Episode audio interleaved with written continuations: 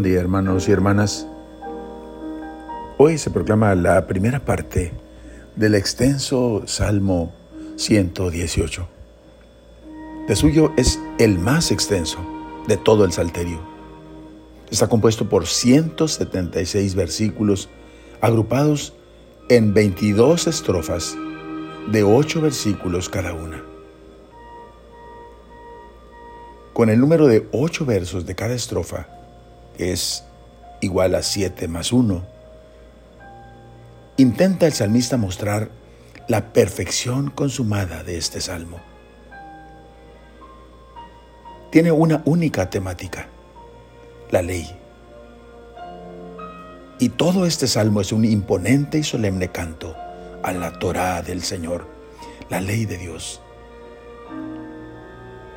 Y casi en todos los versículos vamos a encontrar sinónimos de la ley como preceptos, decretos, mandamientos, enseñanzas, promesas, juicios. Y luego encontraremos numerosos verbos relacionados con ellos como observar, guardar, comprender, conocer, amar, meditar, vivir.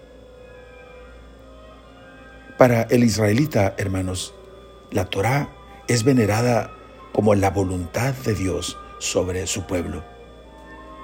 Así es leída y comentada y luego al mismo tiempo explicada es decir, la tradición viva transmitida desde los orígenes en el pueblo judío es una tradición escrita y oral. Una estructura maravillosa, asombrosa. Inicia este salmo con la proclamación de una bienaventuranza.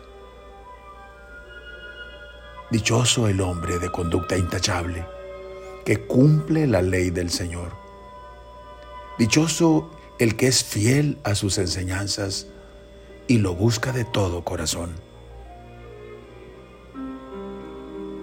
Este es uno de los rasgos principales de los salmos sapienciales. Intentan enseñarnos dónde está la felicidad y cómo se alcanza. Y la palabra camino pues esa palabra es la que más se repite. El ser humano alcanza su dicha y su felicidad cuando sigue el camino de los preceptos y los decretos del Señor. Así ofrece, por así decir, una regla de oro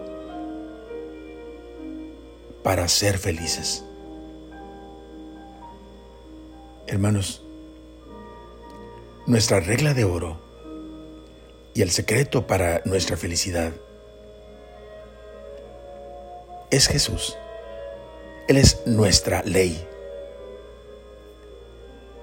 Él es el resumen de todos los preceptos de Dios. Y Él lo explicó o lo propuso en la oración del Padre nuestro. Hágase tu voluntad. Por tanto, hermanos, esta palabra divina es para nosotros más que eso. Es una persona que espera una respuesta de amor. Jesús palabra, la ley del Señor, no es solo algo que hay que cumplir, sino alguien a quien amar, a quien buscar, y a quien desear como una vida cotidiana con Dios. Busquemos al Señor, hermanos. Que nuestra única gloria y nuestra única esperanza se cifren en esos mandatos de Dios expresados en Jesús palabra. El que me ama cumplirá mi palabra. Oremos. Oh Señor, despierta en cada uno de nosotros un sincero y grande amor por ti. Que tú seas nuestra ley, nuestros preceptos, nuestro gran mandamiento. Y que en ti encontremos, Señor, un verdadero camino para ser felices. Amén.